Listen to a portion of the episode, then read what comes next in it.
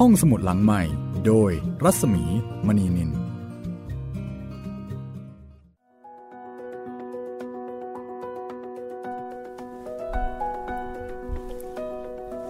ในเวลาของการเปิดทำการ ต้อนรับคุณผู้ฟังอีกครั้งหนึ่งแล้วนะคะสำหรับห้องสมุดหลังใหม่ วิทยุไทย PBS สวัสดีค่ะคุณจิตริน สวัสดีครับพี่หมีครับ ตอนสายๆแบบนี้นะคะมาฟังเรื่องดีๆ จากห้องสมุดหลังใหม่ค่ะวันนี้เป็นตอนที่ 19 ของหนังสือใครอยู่ในอากาศ แล้วก็เป็นตอนที่ 3 นะคะ ของเรื่องสั้นคณะละครเร่โอ้โห เราอยู่กันมายาวนานเหลือเกิน หมายถึงใครอยู่ในอากาศหรือว่าคณะละครเร่ หมายถึงทั้งคู่เลยครับ ทั้งสองอย่างเลยนะครับผมแล้วก็รวมทั้งหมดเลยเนี่ยเราอยู่กับครูเหมเวชกร เกือบเกือบจะเล่นคือคือประมาณเกือบเกือบจะร้อยตอนได้ละ น่าจะถึงด้วยครับ เพราะว่าเล่มหนึ่งเนี่ยประมาณ 20 ตอน ใช่ครับ นี่เกือบจะร้อยตอนนะคะครับ เรากำลังจะทำครั้งเรื่องผี เรื่องผีชั้นดี เรื่องผีชั้นครูนะคะ สมบูรณ์ที่สุดค่ะ ที่นี่วิทยุไทย PBS ค่ะ แล้วก็วันนี้นะคะเราจะมาตามติดชีวิตของนายเด่นแล้วก็แม่รื่นอืมที่คุณจิตรินชักจะเริ่อิมจอิจฉาฉาเดี๋ยวว่าจะไปหัดประมวงบ้างแหม ก็หาที่หัดลำบากอีกนะ เดี๋ยวนี้มันก็ไม่มีซะด้วย หายากเลยทีเดียวอืมเราต้องไปลำวงคณะที่มีผีเป็นลูกน้องด้วยนะพี่ แล้วมันก็ดูลำบากด้วยนะครับ เพราะว่าผีพวกนี้ก็เนียนมาก แยกไม่ค่อยออก คือเหมือนคนยิ่งกว่าคนจริงๆซะอีกครันะบคณะละครเร่นะคะ ตอนนี้นายเด่นกับแม่รื่นเนี่ยก็ใช้ชีวิตเป็นสามีภรรยากันตามปกติ คือจะว่าไปอ่านายเด่นนี่ก็เหมือนกับบรรดาสามีศิลปินทั้งหลายไหมคือตัวเองเนี่ยอาจจะไม่ได้ทำงานทำการอะไรเป็นชิ้นเป็นอันก็คืออยู่เป็นเพื่อน แล้วก็ดูแลเมียเนี่ยเป็นหลักอ๋อใช่ไหมในการเลี้ยงดูเหมือนตบถังข้าวสาร ใช่จะบอกอย่างนั้นนี่ก็ได้นะคะครับแม้ว่าจะไม่ได้เป็นถังข้าวสารที่แบบใหญ่โตหรือว่าร่ำรวยอะไรมาก แต่ชีวิตของนายเด่นก็จัดได้ว่าเป็นชีวิตที่สุขสบายพอใช้ใช่ไหมครับ มีกินมีอยู่แบบไม่อนาทรร้อนใจ และตอนนี้นะคะก็มีปัญหาว่ามีเพื่อนของเขาคนหนึ่งกำลังจะล้มละลายอืมทำการค้าเปิดร้านแล้วก็ขาดทุน เพื่อนๆก็เลยบอกว่า เอ๊ะ ถ้าอย่างนี้เนี่ยช่วยไอดิดมันได้บ้างไหม ไอดิดที่ว่านี้ก็คือเพื่อนนะคะ แล้วตอนนี้เพื่อนๆนี่ก็รู้กันแล้วว่าเอ่อในเด่นเนี่ยมีเมีย คือในเอ่อนางรื่นเนี่ยนะคะ อยู่กันแบบไหน ก็คือมาเจอกันแล้วก็มีการเล่าให้ฟัง บรรดาเพื่อนๆ ก็คงจะตกอกตกใจพอสมควรทีเดียวนะ ถ้าเป็นเรานี่เราก็คงไม่เชื่อเหมือนกันนะโหผมไม่เชื่อเลยว่าเฮ้ยเด่นมือบ้าเปล่าวะใช่ไหมใช่ไปโรงพประยาบามาลณไหมนั้นไปโรงพยาบาลไหมเกิดเอ่ออาการจิตหลอนอะไรหรือเปล่าครับถ้าเป็นสมัยนี้นะ ก็แต่นี่คือเรื่องผีนะคะ อันนี้อันนี้เราต้องตัดเรื่องโรคไปก่อนนะคะครับผมแต่ถ้าเป็นสมัยนี้แล้วมีคนมาบอกกับเราแบบนี้โดยเฉพาะเพื่อนๆนะคะ ต้องตั้งข้อสังเกตไว้ก่อนเลยค่ะ ว่าต้องป่วยนะคะ ถ้าเจอแบบนี้นี่ อันนี้เขียนอันนี้น่ากลัวแล้วเขียนแน่เอาละทีนี้เดี๋ยวเราจะลองไปดูนะคะว่าตกลงแล้วนายเด่นกับแม่รื่นเนี่ยจะช่วยเพื่อนได้ไหม จะเอาผีมาช่วยเพื่อนได้หรือไม่ เพราะว่านายประดิษฐ์คนนี้นี่ก็ถือเป็นเพื่อนที่มีบุญคุณกับนายเด่นด้วย เรื่องราวจะเป็นอย่างไรต่อไปนะคะ วันนี้จะเป็นตอนจบของคณะละครเร่ ลองดูซิว่าชีวิตของนายเด่นคนนี้จะเร่ไปกับแม่รื่นเนี่ยได้สักแค่ไหนอย่างไร จะมีความสุขแบบนี้ได้อีกนาน แค่ไหนหรือว่าจะตลอดไปหรือเปล่านะคะ ต้องติดตามค่ะ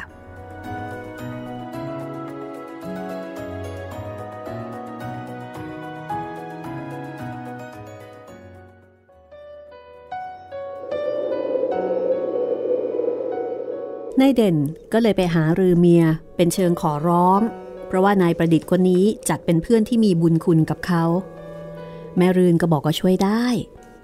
แต่ต้องเป็นเวลาเพียงพักเดียว คือไม่สามารถจะช่วยได้ตลอด ช่วยได้ชั่วครู่ชั่วคราว เพราะว่าเกรงใจบรรดาผู้กายทิพย์การช่วยนั้นจะเป็นการบรำวงเพื่อหาเงินเข้าบ่า เมื่อได้เงินพอจะใช้หนี้สินแล้วก็ขอหยุดพัก ที่ประชุมตกลงตามนี้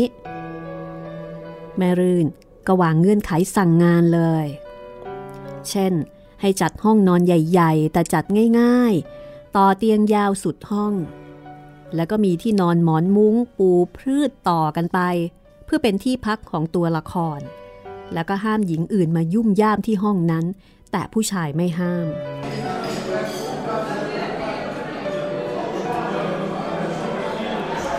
พื่อนทุกคน แม้จะเชื่อบ้างไม่เชื่อบ้าง แต่ในยามคับขันก็ตกลงเชื่อแล้วก็ยอมนายเด่นก็บอกกับนายประดิษฐ์ว่าให้ไปบอกลูกค้าเก่าๆ ว่าเราจะเปลี่ยนจากการเต้นรำมาเป็นรำวง เพื่อรักษาวัฒนธรรมไทย ขอให้มาช่วยกันอุดหนุนกันอีกครั้ง พูดถึงเรื่องของการรำวง บรรดาเพื่อนในกลุ่มก็รู้ริดกันมาแล้ว คือกลุ่มนี้เนี่ยเป็นกลุ่มที่เคยไปรำวงมาด้วยกัน ก็เชื่อละค่ะว่า จะสามารถทำความคลึกคลื้นให้กับบาร์ได้ เพราะไม่ใช่สาวรำวงธรรมดาธรรมดานะคะ พอวางแผนกันดิบดีแล้วนายเด่นกับเมียก็เที่ยวกินเที่ยวดูอะไรต่างๆ ในกรุงเทพ แม้ว่าแม่รื่นเนี่ยจะหน้าออกฝี แต่นายเด่นก็ไม่แคร์เขาพอใจของเขา นี่คือเมียเขา ธุระอะไรของใครไม่ใช่ เขาก็เลยเที่ยวกันอย่างผาสุขสนุกสนาน เมื่อนัดแนะกำหนดวันกันว่า การจัดห้องรับรองพิเศษที่ตึกสามชั้นนั้น จะแล้วราวๆวันไหน ในเด่นกับเมีย ก็ได้ยกกองกันมา ยกกองกันมานี่ก็คือมากับพวกกายทิพย์ด้วย พอนัดหมายกันแล้ว ในเด่นกับเมีย ก็กลับที่บางขันแตก อใกล้กำหนดนัดทางกรุงเทพ แม่รื่นสุดที่รักของนายเด่นก็เตรียมการ เอากระเป๋าเดินทางอีกใบหนึ่งลงเรือประทุนละคร โดยมีนายเด่นเนี่ยติดตามไปด้วย แม่รื่นพอเข้าไปในประทุนก็เปิดกระเป๋าออกแล้วค่อยๆ ปลดรูปภาพที่แขวนข้างประทุนลงกระเป๋าหมดทุกรูป คือเก็บรูปลงกระเป๋า ธอค่อยๆ หยิบรูปทุกรูปอย่างช้าๆ แล้วก็จูบทั่วไป พร้อมกับท่องบ่นอะไรของเธอตลอดเวลาอย่างทนุถนอม แล้วเอาดอกไม้หอม โรยทั่วกระเป๋าเป็นการอบกลิ่น แล้วค่อยๆ ปิดกระเป๋า โดยไม่ให้มีของอื่นเจือปน คือกระเป๋าใบนั้น บรรจุแต่รูปของบรรดาพวกสาวรำวงเหล่านี้ เมื่อจัดการสั่งเสียทางบ้าน แก่น้าแก่ป้าแล้วสองคนผัวเมียก็ออกเดินทางเข้ากรุง และก็ตรงไปยังบาร์เหล้าของนายประดิษฐ์ บรรดาเพื่อนฝูง ก็มาช่วยกันซื้อเหล้าซื้ออาหารที่บาร์โดยไม่ขาด จับกลุ่มกัน ตั้งวงที่ดาดฟ้า และเข้าใจว่า ก็อาจจะกำลังพูดคุยกันเกี่ยวกับเรื่องของนายเด่นกับเมียก็เป็นได้ เพราะว่าพอนายเด่นโผล่ขึ้นไป ทุกคนก็ตกใจแล้วก็รีบลุกเข้ามาหา ดูสีหน้าทุกคนมีความตกใจแล้วก็ผิดหวัง เมื่อเห็นนายเด่น แล้วก็ไม่รื่นแค่สองคนเท่านั้น คือไม่เห็นตัวละครที่เป็นสาวลำวงตามมาด้วย คือประมาณว่า เอ๊ะทำไมมากันแค่สองคน ไหนว่าจะพาสาวรำวงมาช่วยรำวงไง นายเด่นก็เลยต้องอธิบายอยู่เป็นครู่จึงเข้าใจกัน แต่ก็ออกแนวว่าเชื่อบ้างไม่เชื่อบ้าง เพราะว่ายังไม่เห็นกับตา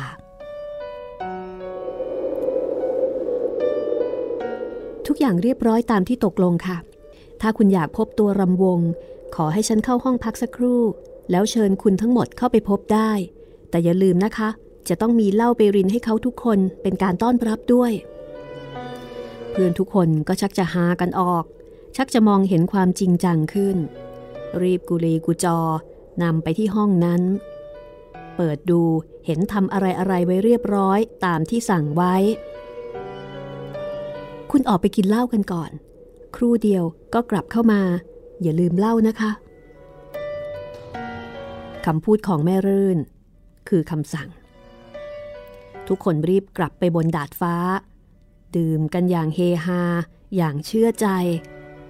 จากนั้นก็เตรียมกลับเข้าไปในห้องตามนัด นายมนูไม่ลืมเอาเหล้าดีไปด้วย พร้อมกับแก้วหลายใบ วันนี้พวกเราได้ดูเสียนสำแดงเดชละมนูพูดแล้วก็ชี้มาที่ในเด่น เฮ้ย อย่าเว้ย อย่าเรียกฉันว่าเซียนเลย เซียนที่แท้น่ะ อยู่ในห้องนั่นแหละในเด่นพูดแล้วก็ชวนดื่ม ข้างฝ่ายนายเกิด เพื่อนอีกคนก็บอกว่า นี่พอเดนจ๋าฉันฟังเจ้าดิดมันคุยเรื่องของแกว่า แกกำลังไปอยู่ในนครหนึ่งที่ลึกลับ คล้ายนครที่เบตโน่นแล้วคราวนี้จะมาช่วยเพื่อนโดยอำนาจแห่งความลึกลับ จริงเว้ยเดนฉันดีใจและตื่นเต้นที่สุด ถ้าเป็นคนอื่นมาพูดแล้วมาอ้างอย่างนี้นะ ฉันขอเตะก่อนเลย แต่นี่ชักจะเชื่อเข้าไปครึ่งหนึ่งแล้วว่ะ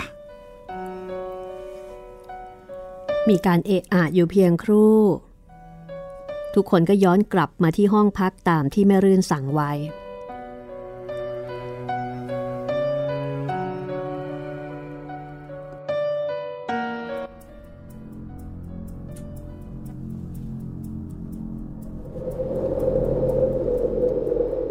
ปิดประตู เพื่อนทุกคนของนายเด่น ถึงกับพงะงาย เพราะในห้องนั้น แม้พวกกายทิพย์อยู่กันพร้อม ตัวในเด่นเองก็พงะ เพราะว่าปกติ สาวๆพวกนี้จะสิงอยู่ในรูปถ่ายเสมอ นอกจากคราวจำเป็นถึงจะประกอบรูปร่างออกมา ทุกคนต่างทักทายกันอย่างวุ่นวาย นายมนู เป็นคนบรินเหล้าแจกหญิงทุกคน ส่วนนายประดิษฐ์ถามว่าจะกินข้าวกันในห้องนี้หรือจะไปนั่งดาดฟ้าเย็นๆ จะรีบสั่งพัตคารคือสั่งอาหารจากพัตคารใกล้ ๆ นั้นอย่างรวดเร็วเอามาให้ ความเชื่อถือของเพื่อน ในเมียของในเด่นคือแม่รื่น รวมไปถึงความเชื่อถือในตัวในเด่น ก็ได้เกิดขึ้นอย่างแข็งแรง คือตอนนี้เพื่อนๆเชื่อแล้วว่าไม่ได้โมในวันรุ่งขึ้น ทั้งวิทยุ และหนังสือพิมพ์ ลงข่าวการเปลี่ยนแปลงกิจการของบาร์มิตรสัมพันธ์ อย่างเกลียวกราว ตอนกลางวัน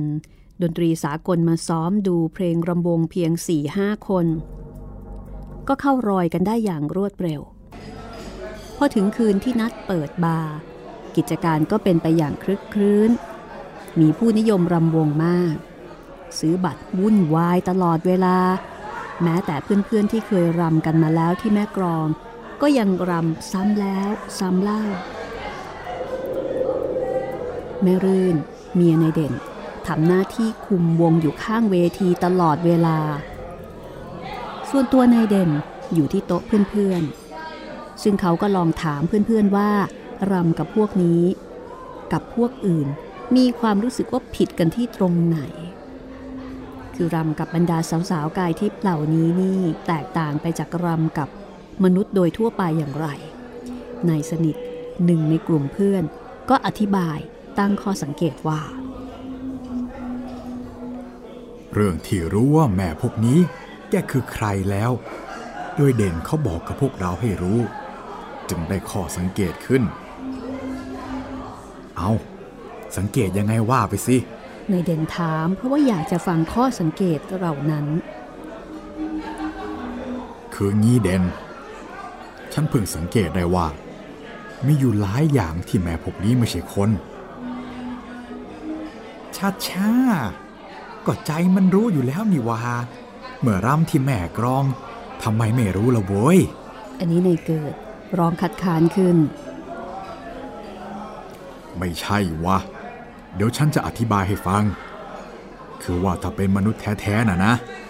ต้องมีกลิ่นตัวบ้างไม่มากก็น้อย จะต้องโชยโชยๆมาบ้าง แล้วเวลาพูดคุยกัน จะต้องมีกลิ่นปากกันบ้าง เพราะเป็นธรรมดาของมนุษย์ แต่นี่ไม่มีเลยว่ะมีแต่หอมระรื่นอย่างเดียว แล้วก็เวลารำใกล้กันนะ คล้ายว่าร่างกายเราจะเบาคล่องลอยลมไปกับเธอ หัวใจนั้นผาสุกยังไม่เคยมาก่อนเลย นี่คือการตั้งข้อสังเกต ของนายสนิทอ๋อมิน่าแล้วพ่อสนิทจึงซื้อบัตรเสียจริง ๆ เฮ้ย พูดก็พูดเถอะว่าพ่อเด่นของฉันแน่เว้ย อดใจจริงๆ ไม่ยุ่งเกี่ยวกับแม่พวกนี้เลย ถ้าเป็นฉันละก็ อดนอกใจแม่รื่นไม่ได้วะ มันเกี่ยวกับทางใจ ดูเผินๆจะว่าฉันกลัวเมีย แต่ที่จริงอะนะ มันเรื่องประคองใจซึ่งกันและกัน เพราะว่าเรื่อนเขารักฉันเขาจริง ซึ่งฉันมีแต่ตัวจริงๆ เขาก็รักและเลี้ยงฉันอยู่ทุกวันนี้ ถ้าฉันตอบแทนหัวใจเขาด้วยความโยเยอย่างนั้น ถ้าเขาพูดขึ้นมา ฉันก็เลวหมาเลยนะสิ ในเด่นชี้แจง ในเกิดก็พยักหน้างึกงึกนั่นแหละเว้ย คนเราจะขนจะแค้นอย่างไร สื่อสัตว์ก็เอาตัวรอด ในเกิดว่าแล้วก็เทเหล้าลงคอคล้ายเทกระโถน คือตอนนี้ทุกคนดื่มกินกันอย่างมีความสุข คืนนั้น คณะของนายเด่น ได้มีฟรอโชสองฉาก คือรำอวยพรและรำซัดชาตรีมโนรา ใช้เพลงในเทปเปิดประกอบ ปรากฏว่ามีคนชอบมาก ถึงกับให้รางวัลเป็นพิเศษ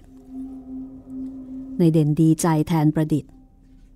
ที่การเงินดีขึ้น สามารถจะแก้ปัญหาที่การเงินซบเซามาแต่ก่อนได้ มีแขกเพิ่มขึ้นทุกคืน นายเด่นกับเมียช่วยนายประดิษฐ์มาได้หนึ่งเดือน นายประดิษฐ์ก็บอกว่ามีเงินพอใช้หนี้แล้ว นายเด่นจึงบอกว่าถ้ามีเงินพอใช้หนี้แล้ว ก็จะขอพักและกลับบ้าน แล้วก็ชวนให้นายประดิษฐ์เลิกกิจการดีกว่า เมื่อใช้หนี้ได้แล้ว เมื่อนายเด่นจะไป เพื่อนๆ ก็มีความอาลัย แต่ก็จำเป็นต้องกลับ เพราะว่าบรรดาสาวๆกายทิพย์เหล่านั้น ช่วยเหลือด้วยความเหน็ดเหนื่อยมามาก ซึ่งเขาก็ไม่ได้อะไรด้วย พวกเขาไม่ต้องการของสิ่งใดทั้งนั้น แม้แต่เงินรางวัลพิเศษ พวกเขาก็มอบให้กับแม่รื่น เมียของนายเด่นหมด เพราะว่ามันเป็นสิ่งที่ไร้ค่าสำหรับชีวิตของพวกกายทิพย์ตกลงว่านายเด่นอยู่ช่วยนายประดิษฐ์อีก 15 วัน จากนั้นก็ลากลับ เขากระซิบบอกกับเพื่อนๆว่า เธอทุกคนอยู่ในกระเป๋าใบนั้น ถ้าใครอาลัยพวกเธอ ก็ขอให้ช่วยกันหิ้ว หรือว่าแบกกระเป๋าไปส่งที่รถไฟฝั่งทน พอรู้เท่านั้นต่างก็แย่งกันแบกบ้าง หิ้วบ้างด้วยความเต็มใจ ทั้งหมดมาส่งในเด่นกับแม่รื่นที่รถไฟวงเวียนทนบุรี เพื่อนทุกคนมองในเด่นอย่างอาลัยเมื่อรถเคลื่อนจากไป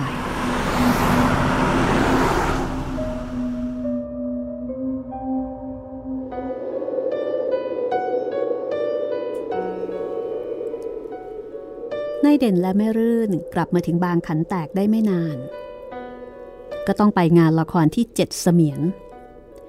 เลิกจากที่นั่นก็ไปต่อที่ปากท่อ แล้วก็กลับมาเล่นในเขตแม่กรองอีกหลายหน ก็พอดี กับที่แม่รื่นกำลังจะมีเด็ก นายเด่นกำลังจะเป็นพ่อคนในวันข้างหน้า ต่อมาในราวสิบกว่าวัน ก็เกิดสิ่งร้ายเกิดขึ้นอย่างสะเทือนหัวใจนัก แม่กายทิพย์นางหนึ่งชื่อว่าช่อทิพย์มาขอลาจากคณะละคร เพราะว่าจะต้องไปผุดเกิดตามคำบัญชาของผู้ยิ่งใหญ่ แม่รื่นร้องไห้ ราวกับใครตายจากไป ทั้งๆทที่รู้ว่า แม่ช่อทิพย์เนี่ยจากไปเกิด เพราะการจากไป จริงๆแล้ว ก็เหมือนกับการตายจาก แม้ว่าจะเป็นการจากไปเพื่อที่จะไปเกิดก็ตามข้างฝ่ายในเด่นก็ใจหาย แล้วก็เสียใจเท่าๆกับแม่รื่น เพราะว่า คนที่จะจากไปนั้น ก็จัดอยู่ว่าเป็นผู้มีบุญคุณ แก่ทั้งคู่ทั้งนั้น เขาจึงร้องไห้ด้วยสุดอาลัย ในคณะจะต้องขาดไปหนึ่งคน หมดทางจะช่วยกันได้ เพราะเป็นคำบัญชาของผู้ยิ่งใหญ่ แม่รื่นเอารูปของแม่ช่อทิพย์มากอดจูบร่ำลา ร้องไห้ไม่หยุดหย่อน แล้วค่อยๆ เอารูปนั้นเผาไฟ เป็นการปลดปล่อยไปอย่างแสนอาลัยอาวรณ์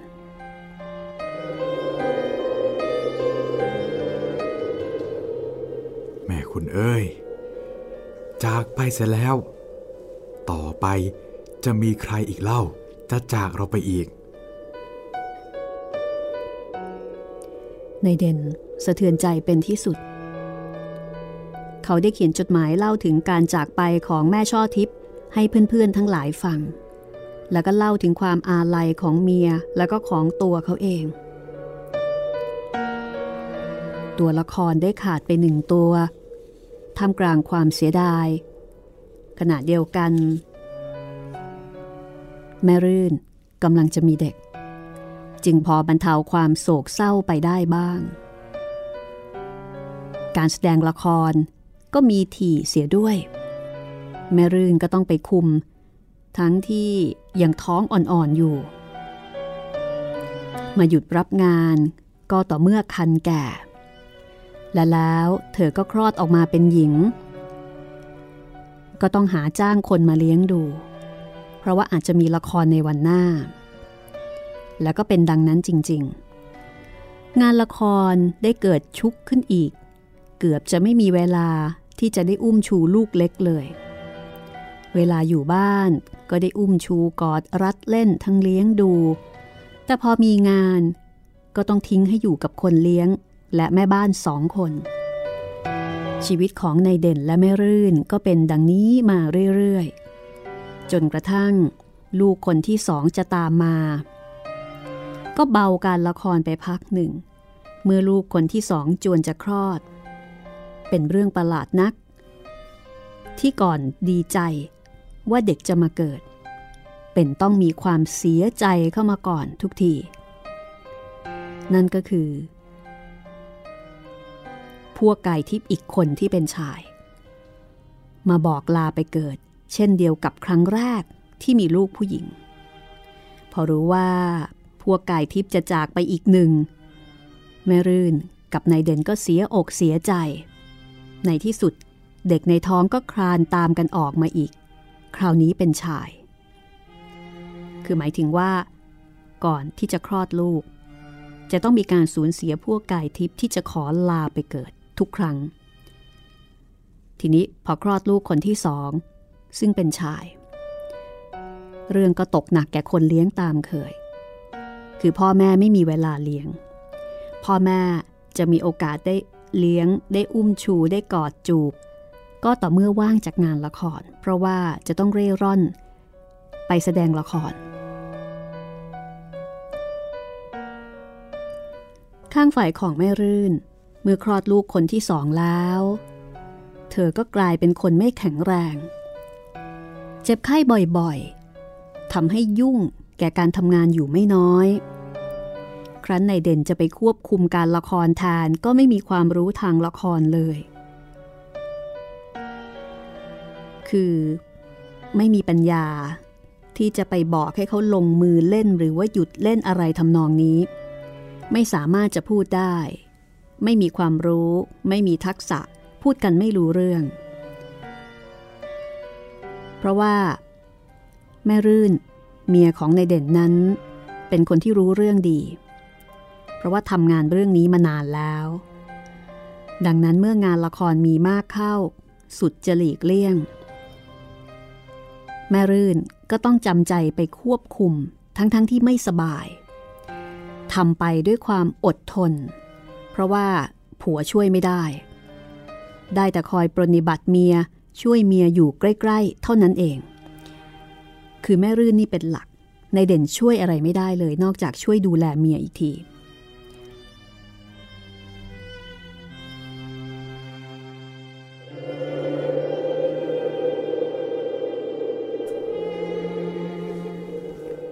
ผมเพิ่งมารู้อาการไข้ของเมียแน่แท้ เมื่อพาตัวไปหาแพทย์ตรวจ เมียผมเป็นโรคมะเร็งขั้นร้ายแรงที่มดลูก มียาพอประทังไปเรื่อยๆ พอออกคุมงานแสดงได้บ้าง แต่ทางรักษาให้หายเด็ดขาดนั้นไม่มี คอยเวลาที่จะถึงคราวหนักถึงแก่ชีวิตเท่านั้น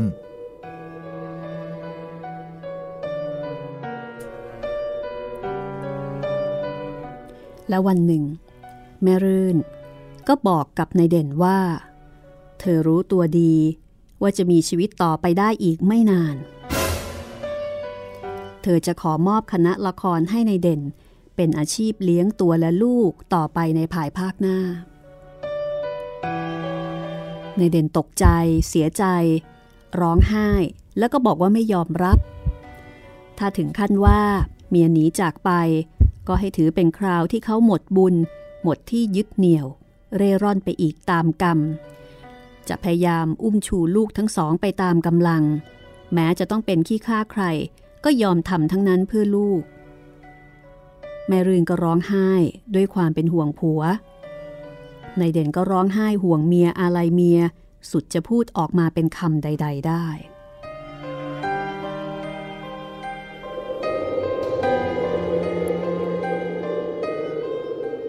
มันถึงคราววิปโยคอย่างหนัก เมียก็จะต้องตายจาก แม่พกละคร ก็จะต้องเลิก เมียผมจะต้องปล่อยเขาให้เป็นอิสระ เป็นไทยแก่ตัวต่างคนต่างแยกย้ายกันไป ผมจะหมดทุกสิ่งทุกอย่างที่มีอยู่ ขาดเมียรักปานดวงใจ และแม่พกกายทิพย์อันเป็นที่รักและคุ้นเคย สำหรับในเด่น พวกนี้เป็นผู้ที่มีเมตตากับเขาและเมีย ร่วมกันทำมาหากิน ให้มีกินมีใช้อยู่จนทุกวันนี้ แม่รื่นร้องไห้ สงสารในเด่นที่ต้องทนอุตสาห์ทิ้งเพื่อนฝูงมาอยู่กับเธอ ผู้มีชีวิตเทียบด้วยแม่มดที่มืดมน อยู่กับกลุ่มวิญญาณอันหาตัวตนมิได้ แต่ลงท้าย ในเด่นก็จะหมดลงอีกทุกอย่าง จะต้องหอบลูกเร่ร่อนไปสู่กรรม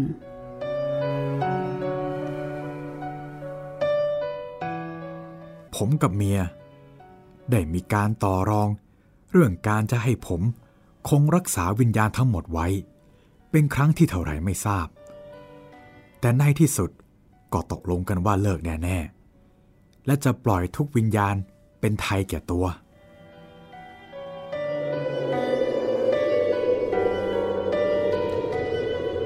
แม่รื่นร้องไห้เหมือนจะสิ้นใจ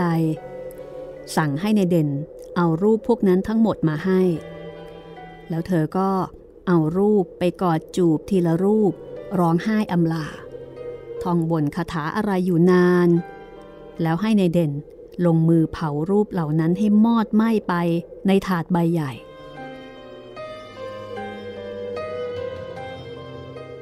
ผมทำตามคำสั่งของเมีย เผาไป ร้องไห้ไปอนิจจาเอ้ย ฉันอาลัยเธอทุกคน เธอทั้งหมด ได้ช่วยทำงาน เลี้ยงชีวิตฉัน มาทั้งผัวเมีย บัดนี้กำลังจะจากฉันไปแล้ว ฉันสร้างกรรมอะไรไว้เล่า จึงต้องทรมานหัวใจปานชนี้ ตัวเองกำลังจะจากพวกที่รัก และกำลังจะต้องจากภรรยา ที่กำลังร่อแร่เต็มที เมื่อไดเด่นเผารูปทั้งหมดเสร็จเรียบร้อยแล้ว ก็เหมือนกับหมดกำลัง เขาซบหัวลงกับกองขี้เท่ากระดาษเหล่านั้น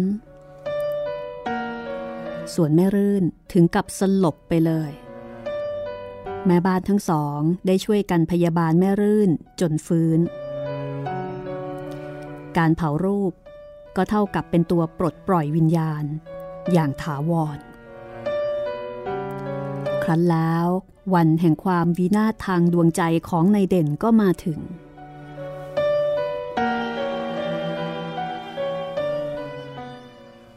วันนั้น เมียผมอาการร่อแร่ เธอดึงมือผมไปกุมอก ออกปากบอกลาเบาๆ แล้วก็ขาดใจตายไป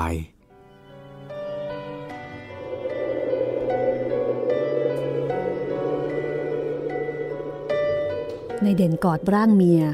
แล้วก็ร้องไห้ ร้องไห้เหมือนวิญญาณจะออกจากร่าง อะไรอะไรไม่รู้เรื่องหมด สมองจัดการอะไรไม่ถูก แม่บ้านทั้งสอง จัดการนำศพของแม่รื่นไปที่วัด มีการสวดสามคืน แล้วก็ฝากศพเอาไว้ที่วัด ในเด่นกอดลูกทั้งสอง ร้องไห้ไม่เป็นอันคิดอะไรได้ มองบ้านก็ใจหาย เพราะไม่เห็นเมีย มองไปในเรือ ก็วิเวก เพราะว่าตัวละครก็ไม่มีแล้ว ทุกอย่างเงียบเหงาไปหมด หมดแล้ว ที่ยึดเหนี่ยวทางใจของเขาหมดแล้ว เรือนั้นจอดคาคูเล็กอยู่ นับวันก็จะผุพัง ไม่มีวันจะได้ถอยไปไหนมาไหน แม่พวกนั้นจากไปหมดแล้ว เรือก็ว่างเปล่า บนเรือนเหล้าก็ไร้ร่างกายวิญญาณเมียของเขาอนิจจา รื่นแม่ยอดชีวิตฉัน เราทำบุญกันแค่นี้ เท่านั้นเอง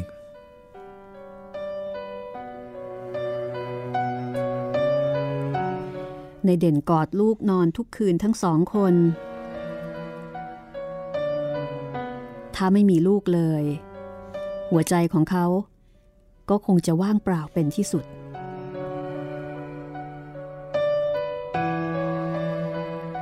เขาขอกระดูกแม่รื่นเอาไว้สองสามชิ้น ห่อใส่กระเป๋าติดกายเอาไว้เสมอ ตอนนี้นายเด่นหมดที่ยึดเหนี่ยวจริง ๆ แม่รื่น มีบุญคุณแก่เขา ประดุดมารดามิปาน เขาจะขอกอดกระดูกให้นานแสนนานรื่นเอ้ย เธอชวนฉันมาอยู่ด้วย แล้วก็ทิ้งฉันไป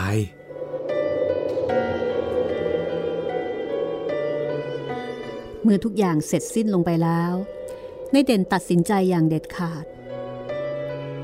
ว่าจะอยู่ทนดูภาพที่บั่นทอนชีวิตอีกไม่ได้ เขาห่วงลูกสองคนเป็นที่สุด เขาจะถ่วงลูกเอาไว้กับที่เงียบสงัดและไร้การศึกษามิได้ เขาจะต้องเข้ากรุงเทพ หาที่ศึกษาให้ แล้วก็จะบุกหางานทำเพื่อดูแลลูกทั้งสองต่อไป เขายกสมบัติบ้านช่องเรือกสวนและเรือประทุน อันเป็นที่ประทับใจทั้งหมด ให้แก่ผู้ใหญ่แม่บ้านทั้งสองที่เคยครอง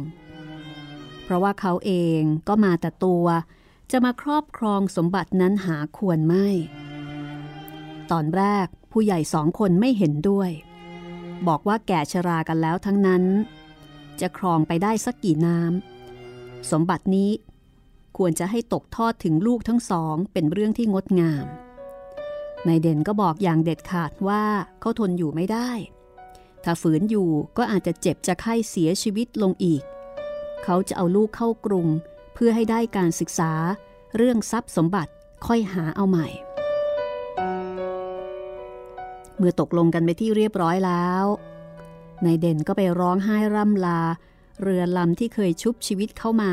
ด้วยหัวใจที่ทุกข์ระทมที่สุด กลับขึ้นเรือน เข้าห้องที่เคยอยู่กับภรรยา ร้องไห้เป็นการใหญ่อีกพัก สิ้นการอำลาทุกๆด้านแล้ว ก็โอบกอดลูกน้อยทั้งสอง ลงเรือจากมาด้วยหัวใจที่แทบจะแหลกลาน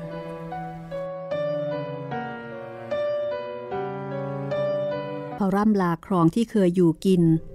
ด้วยใจสะท้อน ออกจากคลองสู่แม่น้ำ มองดูวัดที่เคยพบเมียเป็นครั้งแรก ด้วยหัวใจที่เหมือนจะดับ เห็นเรือประทุนที่มีลักษณะคล้ายเรือที่เคยอาศัย ก็สุดจะมองได้ ในเด่นขึ้นรถไฟมาจนถึงกรุงเทพ ตรงไปที่บ้านเพื่อน พร้อมด้วยลูกทั้งสองเล่าเรื่องให้เพื่อนฟังแล้วก็ร้องไห้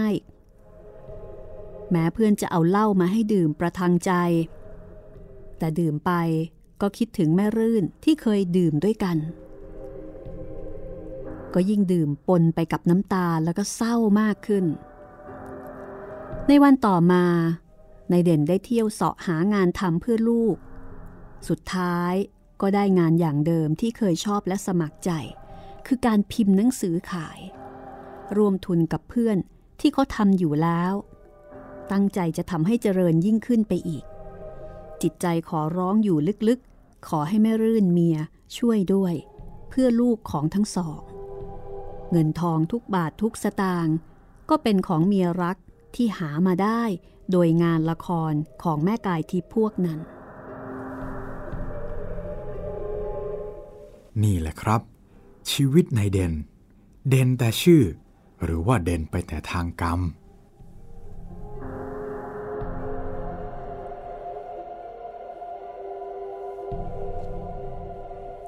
และนี่ก็คือเรื่องคณะละครเร่นะคะ ช่วงต่อไปค่ะ ไปพบกับอีกเรื่องหนึ่งนะคะ กับเรื่องที่ชื่อว่า ตาฝาดค่ะ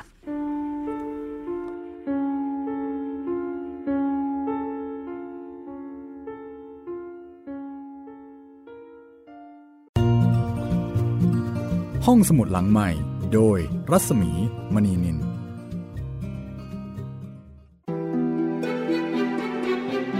สัมผัสเสียง สัมผัสดนตรี ให้คุณได้สุนทรีกับเรื่องราวและบทเพลงคลาสสิก ในรายการ Gen Z and Classical Music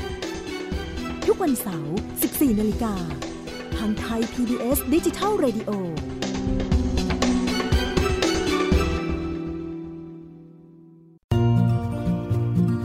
ห้องสมุดหลังใหม่ โดยรัศมีมณีนิน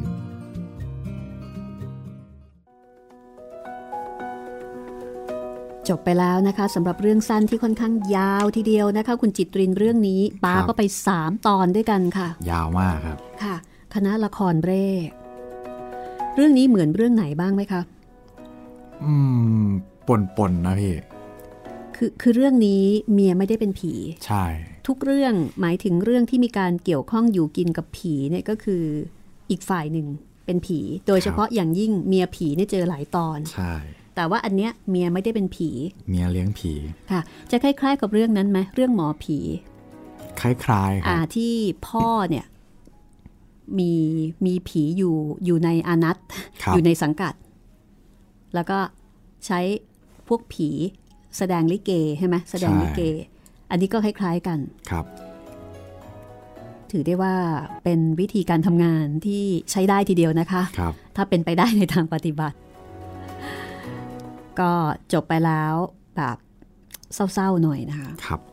ชีวิตของนายเด่น ตอนนี้ก็มีลูกสองคนเอ่อ ประเด็นที่เขาไม่ได้เฉลยมาอย่างชัดเจนก็คือลูกทั้งสองคนก็อาจจะเป็นวิญญาณของพวกกายทิพย์ที่อ๋อลาไปเกิดนั่นเองใช่ไหมเป็นไปได้ เพราะว่ามันเป็นจังหวะที่สอดคล้องกันครับว่าก่อนที่ลูกจะคลอดเนี่ยจะต้องมีพวกกายทิพย์ขอลาไปเกิดอืมและครั้งแรกก็เป็นลูกสาว ครั้งที่สองก็เป็นลูกชาย และคนที่จะลาไปเกิดก็เป็นผู้ชาย อันนี้ก็ตรงกับทฤษฎีเดิมของครูเหมที่ที่มีการพูดถึงแล้วก็สอดแทรกเอาไว้ตลอดครับ เอาละค่ะ เพื่อไม่ให้เป็นการเสียเวลานะคะ ฟังเรื่องยาวๆมาแล้ว มาฟังเรื่องสั้นๆ ปิดท้ายบ้างค่ะ จากฝีมือของครูเหมเวชกรนะคะ นักเขียนเรื่องผีชั้นครูชั้นดี ผู้ที่เคยโด่งดังมากเมื่อหลายสิบปีก่อนนะคะ ขอบคุณมูลนิธิบรมครูค่ะ ที่ให้วิทยุไทย PBS นะคะนำเรื่องนี้ กับงานเขียนของครูเหมในซีรีส์พูดผีปีศาจไทย ซีรีส์ที่จะทำให้เราได้มองย้อนกลับไปแล้วก็เข้าใจในบริบทของสังคมไทยในอดีตมากขึ้น ผ่านเรื่องผีที่แสนสนุกเหล่านี้ค่ะ เรื่องนี้ชื่อว่า ตาฝาด ที่พิเศษก็คือเรื่องนี้น่าจะเป็นประสบการณ์ตรงประสบการณ์จริงของครูเหมเวชกรนะคะอืมเป็นบทความนะคะครับ เป็นบทความเป็นประสบการณ์ที่เหมือนกับว่าครูเหมเองก็ไม่แน่ใจเหมือนกัน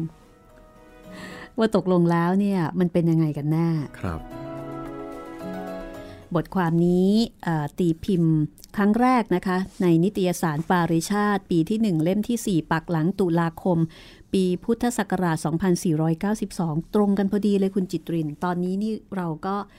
เราก็ออกอากาศเดือนตุลาคมเหมือนกัน อ๋อพอดีเลยนะคะนี่ เหตุการณ์เกิดขึ้นเมื่อวันที่ 14 สิงหาคมค่ะ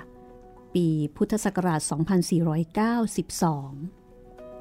ลงท้ายด้วย 2 เหมือนกันอีกครับจะสิบปีที่แล้วอือฮึพอดีพอดีนะคะ เอาละค่ะ ถ้าอย่างนั้นเพื่อไม่ให้เป็นการเสียเวลานะคะ ลองไปฟังบทความที่เล่าโดยครูเหมนะคะ กับเรื่องที่ชื่อว่า ตาฝาดเพื่อให้คุณผู้ฟังได้ร่วมตัดสินใจว่าตกลงแล้วเนี่ย ตาฝาดจริงหรือไม่อย่างไรค่ะ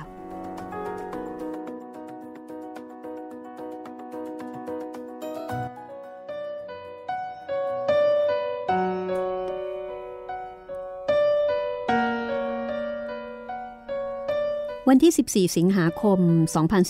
2492 ครูเหมเล่าว่าถูกชวนไปเที่ยวนครนายก โดยสำนักพิมพ์เพลินจิต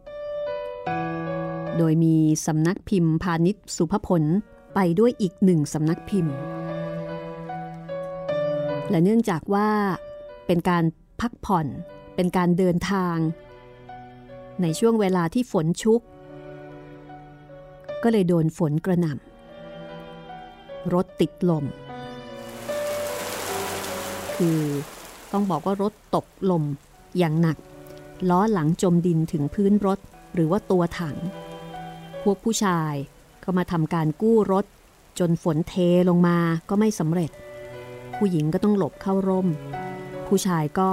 ช่วยกันกู้รถอยู่กลางฝน แต่ก็ไม่สามารถจะยกล้อรถชนิดใหญ่จุคน 40 กว่าคนให้พ้นลมขึ้นมาได้ รถเก๋งของอรวรันและก็รถเก๋งของคุณประสิทธิ์ทรัพย์สุนทร จอดทิ้งไว้ต้นทางเข้าน้ำตกเขาอีโต้ จึงไม่มีโอกาส เอามาช่วยฉุดยักษ์ใหญ่ที่ตกลมอยู่แถวลำธารนน้ำตกได้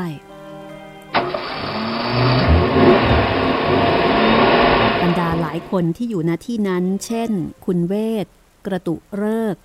สมุทรสิริไข ครูเหม เฉลิมวุฒิ คุณประสิทธิ์ทรัพย์สุนทร คุณนิยมน้องชายคุณประสิทธิ์ คุณอรวรันพร้อมทั้งพวกที่ไปรวม 40 กว่า เจอฝนประมาณสองชั่วโมง จนกระทั่งมีรถสองแถวเล็กๆ แถวนั้น มาช่วยฉุด ให้รถเนี่ยขึ้นจากลมได้สำเร็จ คือต้องใช้รถสองแถวฉุด ทั้งหมดก็กลับมาถึงจังหวัดในเวลาจวนค่ำแต่ก็ไม่มีเสื้อผ้าเปลี่ยน พอออกรถเดินทางกลับ ก็โต้ลมฝนหนาว สะท้านกันไปหมดทุกคน การเดินทางได้จัดเดินขบวนกันอย่างนี้ คือสีตรองของคุณประสิทธิ์อยู่ข้างหน้า ฮัดสันของคุณอรวรันพร้อมด้วยคุณเวทภรรยาเป็นคันกลาง ส่วนครูเหม อยู่คันยักษ์ใหญ่นั่งหน้ารถ มีคุณเฉลิมวุฒิสมุดในร้อยเอกผู้หนึ่ง นั่งโต้ลมกันมา แต่หัวค่ำจนตกดึกประมาณสี่หรือห้าทุ่ม ก็เข้าเขตอนุสาวรีย์หลักสี่โดยมีฝนพรำตลอดทาง ครูเหมบอกว่า ข้าพเจ้า อาจจะหลับหลับตื่นตื่นบ้าง เพราะลมหนาว เราทั้งหมดจับตาดูไฟท้ายรถสองคันข้างหน้าอยู่เสมอ แล้ววิ่งรักษาระยะตลอดมา พอรถเลยอนุสาวรีย์นิดหน่อย ก็เกิดสิ่งประหลาดขึ้น ข้าพเจ้าเบิกตาโพรง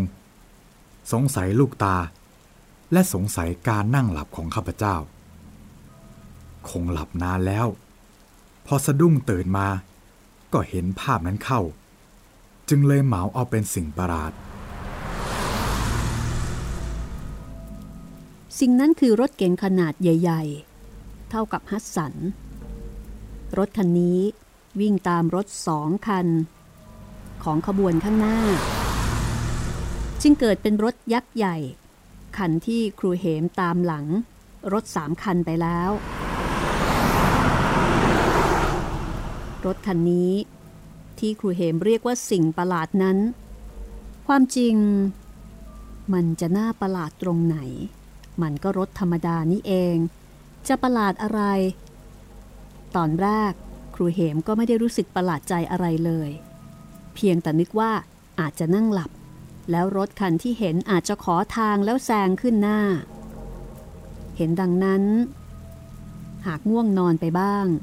จึงลืมนึกคำนวณถึงระยะความเร็วของรถยักษ์ไปเสีย คนขับได้รักษาระดับความเร็ว ชนิดตาลายตามฮัสสันและก็ซีตรองมาตลอดทาง แล้วรถคันใดเล่า จะขอทางแซงขึ้นมาอีก ในเมื่อรถก็เร็วประดุดลมพัดอยู่แล้ว ข้อนี้ครูเหมบอกว่าไม่ได้นึกแต่แรก จึงไม่น่าประหลาดอะไร การวิ่งตามรถใหม่คันนี้ เป็นไปสักสองนาที ก็รู้สึกว่า รถคันนั้นจะหมดกำลังลง วิ่งล้าลงทุกที จนยักษ์ใหญ่เรา จะลิ้วเข้าชนอยู่เดี๋ยวใจแล้ว ข้าพเจ้าใจหาย ก่อนอื่น ข้าพเจ้าตกใจ คิดว่าคนรถนั่งหลับ แล้วขับรถสุ่มมาเรื่อย ไม่เห็นว่า เรากำลังจะพุ่งเข้าชนท้ายรถเขาอยู่ในอึดใจนี้แล้ว ความพินาศกำลังจะมาสู่ ข้าพเจ้า ร้องเรียกคนรถ ด้วยเสียงดังพอได้ยิน คนรถไม่หันหน้ามา เขารักษาหน้าที่เคร่งครัด เป็นแต่ร้องถามตอบมาว่า คุณพี่จะทำไม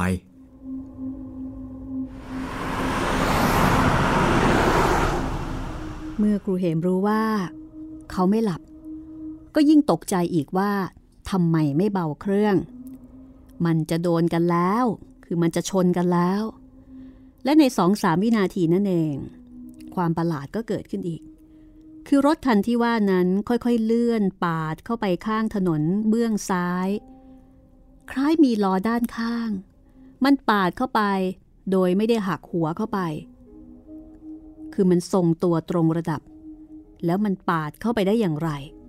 คล้ายๆ ใครมีมือใหญ่เท่ามหายักษ์ยกรถหลีกไปฉะนั้น แต่มันยิ่งประหลาดหนักขึ้นอีก พอยักษ์ใหญ่ คือหมายถึงรถคันใหญ่ที่ครูเหมนั่งเนี่ย ซึ่งเป็นรถที่มีความจุขนาด 40 คน ใกล้เข้าไปอีก 4 เมตร อยู่ๆรถคันนั้นก็จางหายไปเฉยๆ มันจะเป็นเพราะครูเหมง่วง แล้วหลับตาลงอย่างนั้นหรือ ซึ่งก็ไม่น่าจะเป็นไปได้เหตุการณ์มันน่าตื่นตาตื่นใจอยู่แบบนั้นใครจะไปหลับลงได้ ในขณะนั้นครูเหมบอกว่า ท่านได้ผุดลุกขึ้น ยืนชะโงกหน้าไปดูด้วยความประหลาดใจ และขณะเดียวกันนั้น ก็ได้รู้ว่า เหตุการณ์นี้ไม่ได้มีแต่ครูเหมที่เห็นเท่านั้น มีคุณสมุทรสิริไขอีกคน ที่ลุกขึ้นยืน แล้วก็ชะโงกตัวไปดูเช่นเดียวกัน และเมื่อรถ เลยความประหลาดนั้นมาแล้ว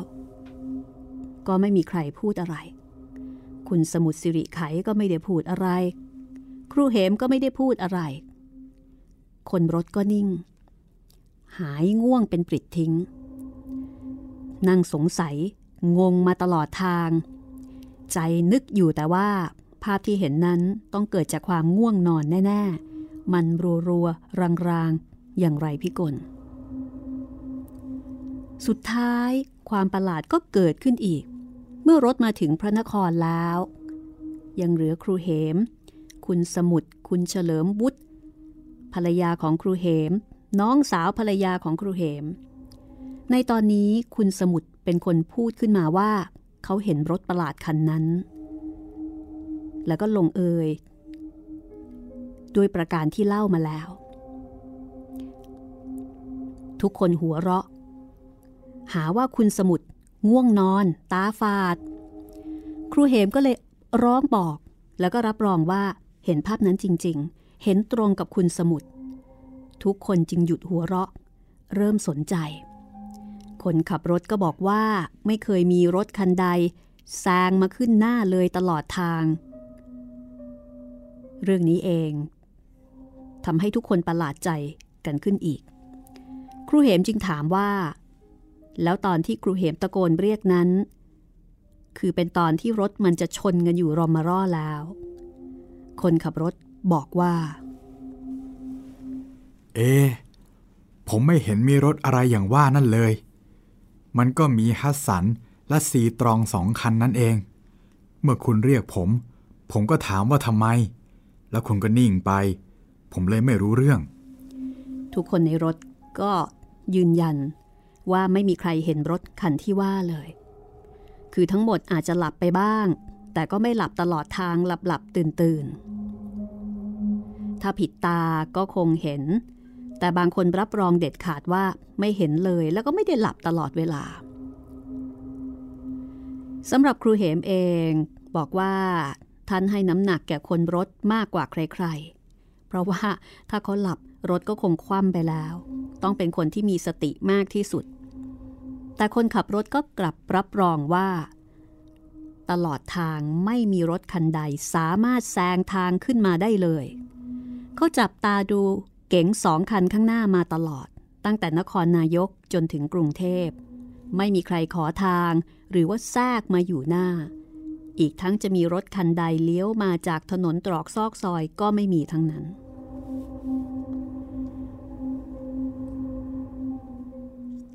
เรื่องมันเป็นเช่นนี้ ทั้งข้าพเจ้าและสมุดยังแปลไม่ออกว่าเป็นอะไร เพราะเรายังมีท่าตาฝาดปนอยู่บ้าง มันมีความง่วงเจือปนจึงไม่อยากจะพูด ว่าสิ่งที่เห็นนั่นอะไรกันแน่ แต่ที่เห็นมานั่น เป็นไปตามที่เล่าให้ฟังมาโดยแท้จริง ก็เรียกว่าเคราะห์ยังดีอีกมาก ที่คนรถไม่ได้เห็น ดังที่ครูเห็น เพราะถ้าเกิดว่าคนรถเห็น เขาก็จะต้องหักพวงมาลัยหลบ แล้วรถยักษ์ก็จะชนต้นไม้หรือตกถนนคว่ำไปเลย ครูเหมได้ทิ้งท้ายบทความนี้ว่า เหตุการณ์นี้ขอให้ผู้อ่านวิเคราะห์ด้วย ตีพิมพ์ครั้งแรก ในปาริชาติปีที่หนึ่งเล่มสี่ปักหลัง ตุลาคม ปีพศ 2492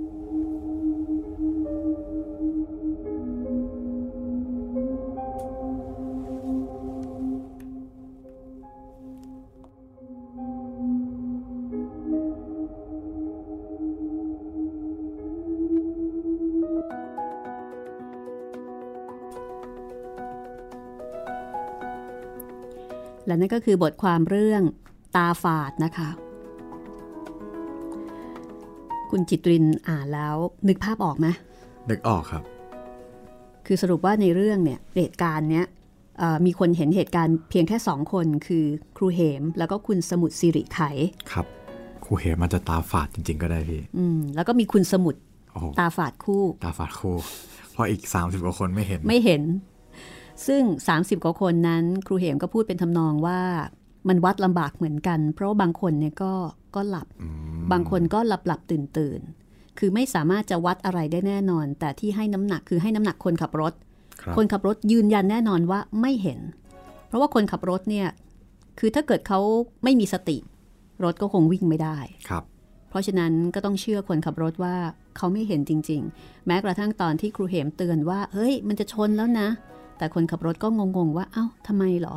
มีอะไรทำไมทำท่าตื่นตกใจ อันนี้ก็เลยเป็นเรื่องที่ครูเหมเองก็เหมือนกับไม่แน่ใจบอกว่าขอให้ท่านผู้อ่านช่วยวิเคราะห์ด้วยเถิด ว่าตาฝาดหรือเปล่านะคะก็อันนี้เป็นบทความนะคะ เป็นเรื่องสั้นกึ่งกึ่งกึ่งกึ่งบทความ จากประสบการณ์ของผู้เขียนครูเหมเวชกรสำหรับตอนต่อไปค่ะ ก็น่าจะเป็นตอนสุดท้ายนะคะของเรื่องใครอยู่ในอากาศ กับเรื่องสั้นที่ชื่อว่า แขกเมื่อค่อนคืน แขกเมื่อค่อนคืนนะคะเรื่องนี้ก็จะกลับไปที่ศรีราชากันอีกครั้งค่ะ เรื่องราวจะเป็นอย่างไรก็รอติดตามตอนหน้านะคะสำหรับตอนนี้หมดเวลาของห้องสมุดหลังไม้แล้วนะคะ คุณจิตรินทิ้งท้ายเอาไว้ที่ช่องทางการรับฟังอีกครั้ง แล้วก็เเรื่องของการเสนอแนะ เรื่องที่อยากฟังนะคะ ครับผมก็รับฟังได้ 2 ช่องทางหลักๆ เลยนะครับ ก็มีเว็บไซต์ www thaipbsradio.com แล้วก็ทางแอปพลิเคชัน Thai PBS Radio นะครับ ฟังได้ทั้งระบบ iOS แล้วก็ระบบ Android เลย แล้วก็ถ้ามีข้อเสนอแนะหรือข้อติชมอะไรก็ ทักทายกันมาได้ทาง Facebook Fanpage Thai PBS Radio นะครับ ก็มีอะไรจะมาเสนอ ผมกับพี่หมีก็ทักกันมาได้เลย แต่วันนี้ต้องปิดทำการก่อนแล้วค่ะ ลาคุณผู้ฟังนะคะ สวัสดีค่ะ สวัสดีครับ